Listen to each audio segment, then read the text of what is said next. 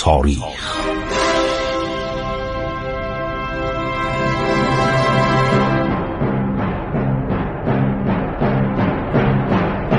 کاری از گروه جوان و اندیشه رادیو جوان.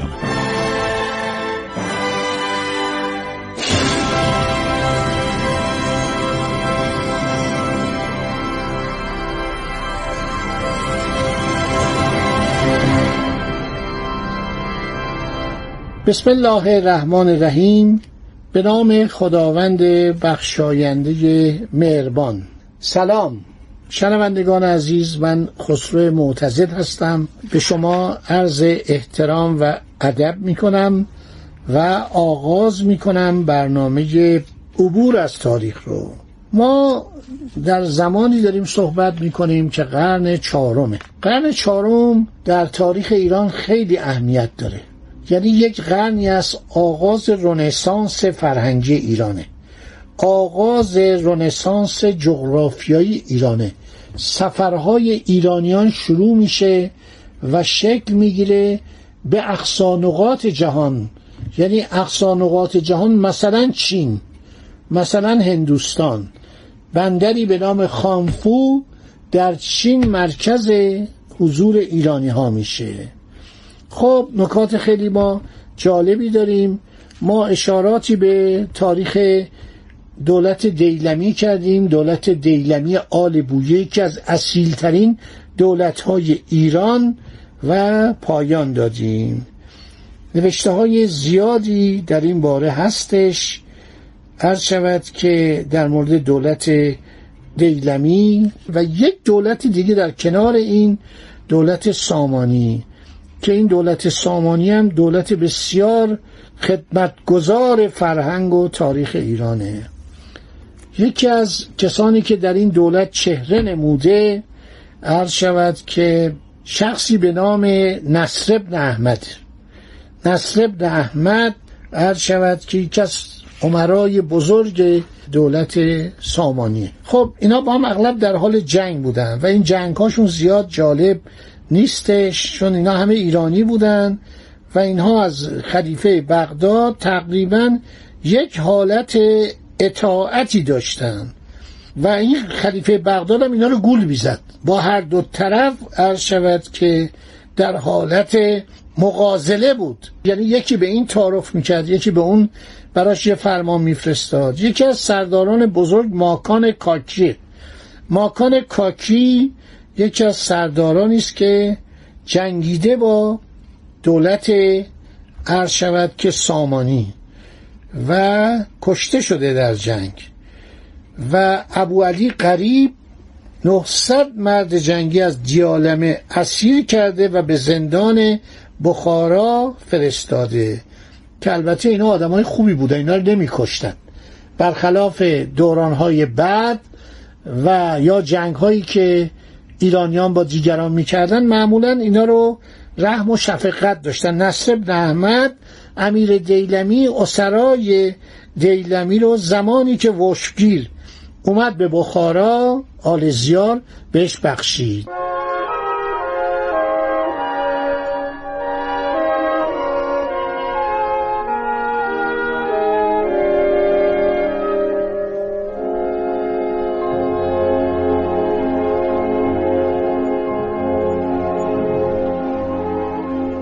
یکی از نکات جالبی که در این زمان صحبت میشه مسئله رودکیه. نصر ابن احمد یک شاعری به نام رودکی در دربارش زندگی می‌کنه. اینا خیلی علاقه به شعر فارسی داشتن. اینا به گردن همه ملت ایران و همه فارسی زبانان حق دارن. نصر ابن احمد فصل زمستان رو می‌رفت به بخارا. فصل تابستان رو می‌رفت به سمرقند. سالی نوبت هرات رسید. اینو من دارم از کتاب نظامی عروزی می‌خونم از کتاب چهار مقاله. چون شهر هرات از هر حیث اسباب تمتع و خوشی را برای او فراهم آورده بود اقامت در هرات را به بخارا ترجیح داد. این هرات که ما میگیم الان مال افغانستانه. ولی این یکی از مراکز چارگانه خراسان بوده.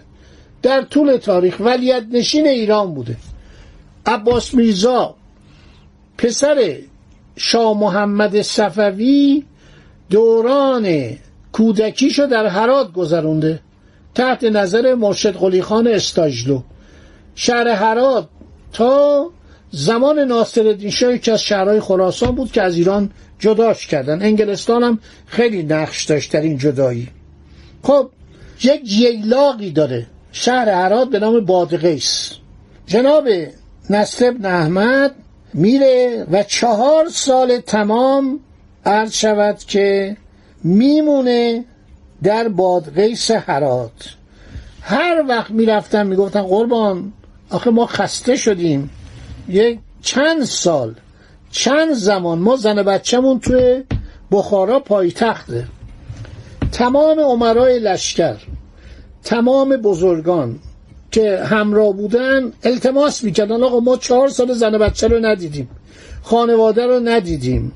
شما اقلا اجازه بدید خانواده ما بیان به اینجا. گفت نه نه نه این کار اصلا نکنید. لطف اینجا اینه که ما از زن بچه دوریم. این نصر ابن احمد میگو من می‌خوام اینجا استراحت کنم. عرض شود که عمرام گریوزاری می‌کردن. وزرا گریوزاری می‌کردن. تمام عمرا و بزرگان از اقامت بادغیس هرات به تنگ اومدن. میوه عالی هم داشت. تمام میوه ها رو براش می آوردن کباب آهو می آوردن انواع خوراکی ها غذاهای ایرانی فوق العاده است. تاریخ واقعا من باید یه روز این غذای ایرانی رو براتون معرفی کنم. در دانشنامه سبا خدا بیامرزه دکتر سبا فقط اسامی پلوهای ایرانی رو نوشته چلوهای ایرانی رو نوشته خراشا رو نوشته. اگر یک روز بخونم خسته میشید.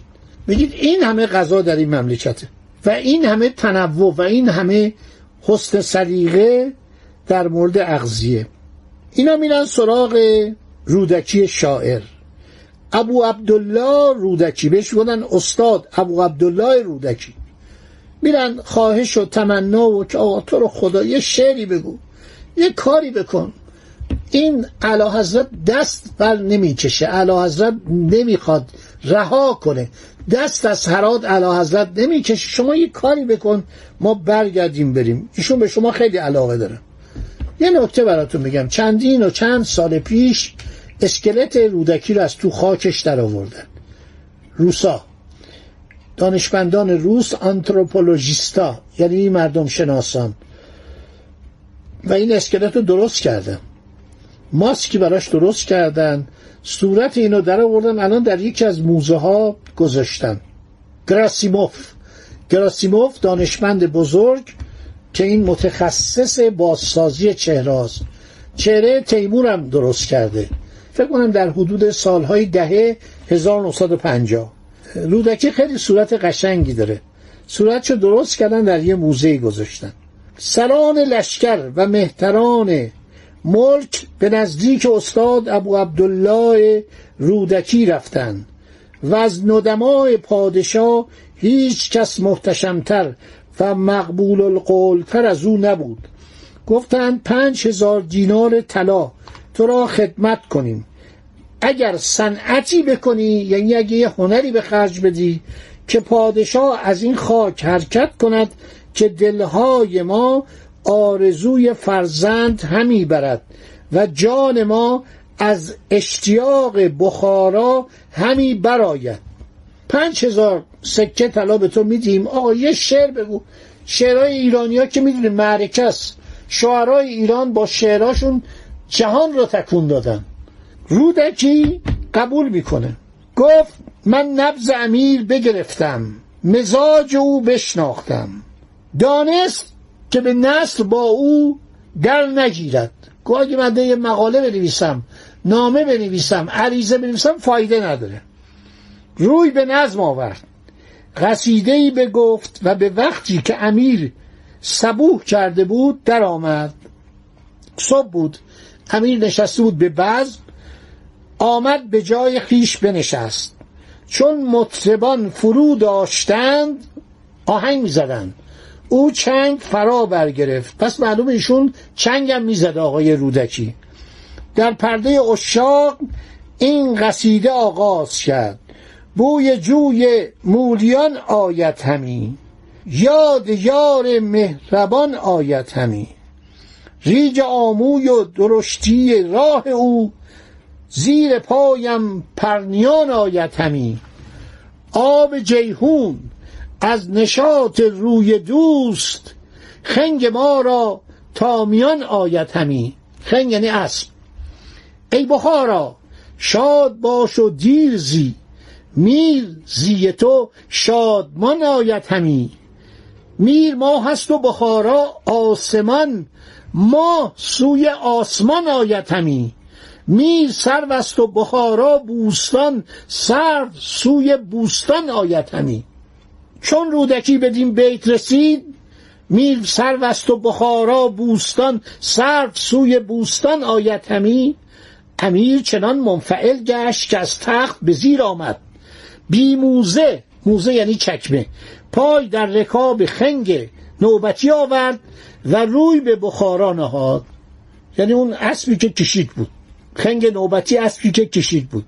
چنان که رانین و موزه تا دو فرسنگ در پی امیر بردند و در آنجا در پای کرد و انان تا بخارا یعنی حتی کفش هم پاش نکرده بود.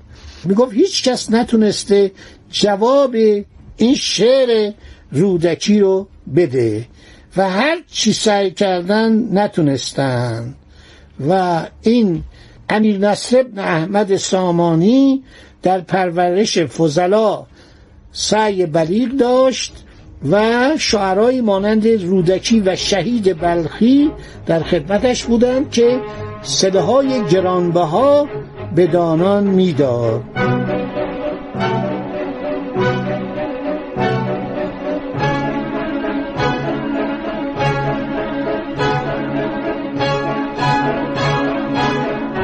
خب سامانیان ابو محمد نوح ابن نصر بوده یکی از این پادشاهان بعدی بوده که اینها ماجراش خیلی مفصل اغلب دچار شورش های محلی می شدن دچار جنگ می شدن یکی دیگه رشید ابوالفوارس عبدالملک ابن نوح بوده.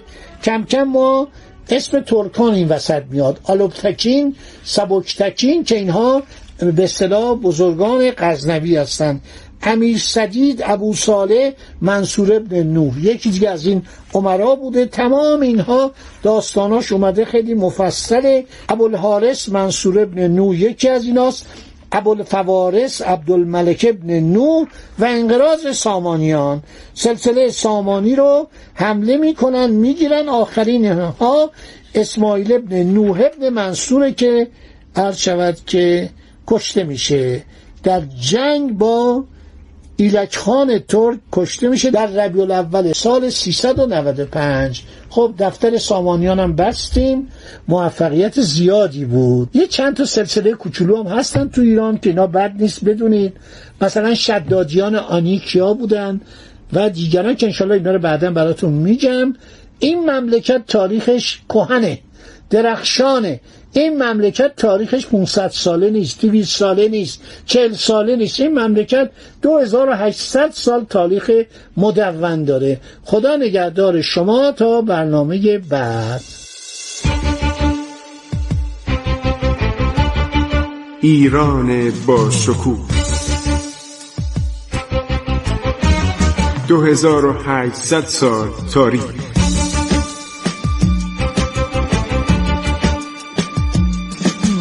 عبور از تاریخ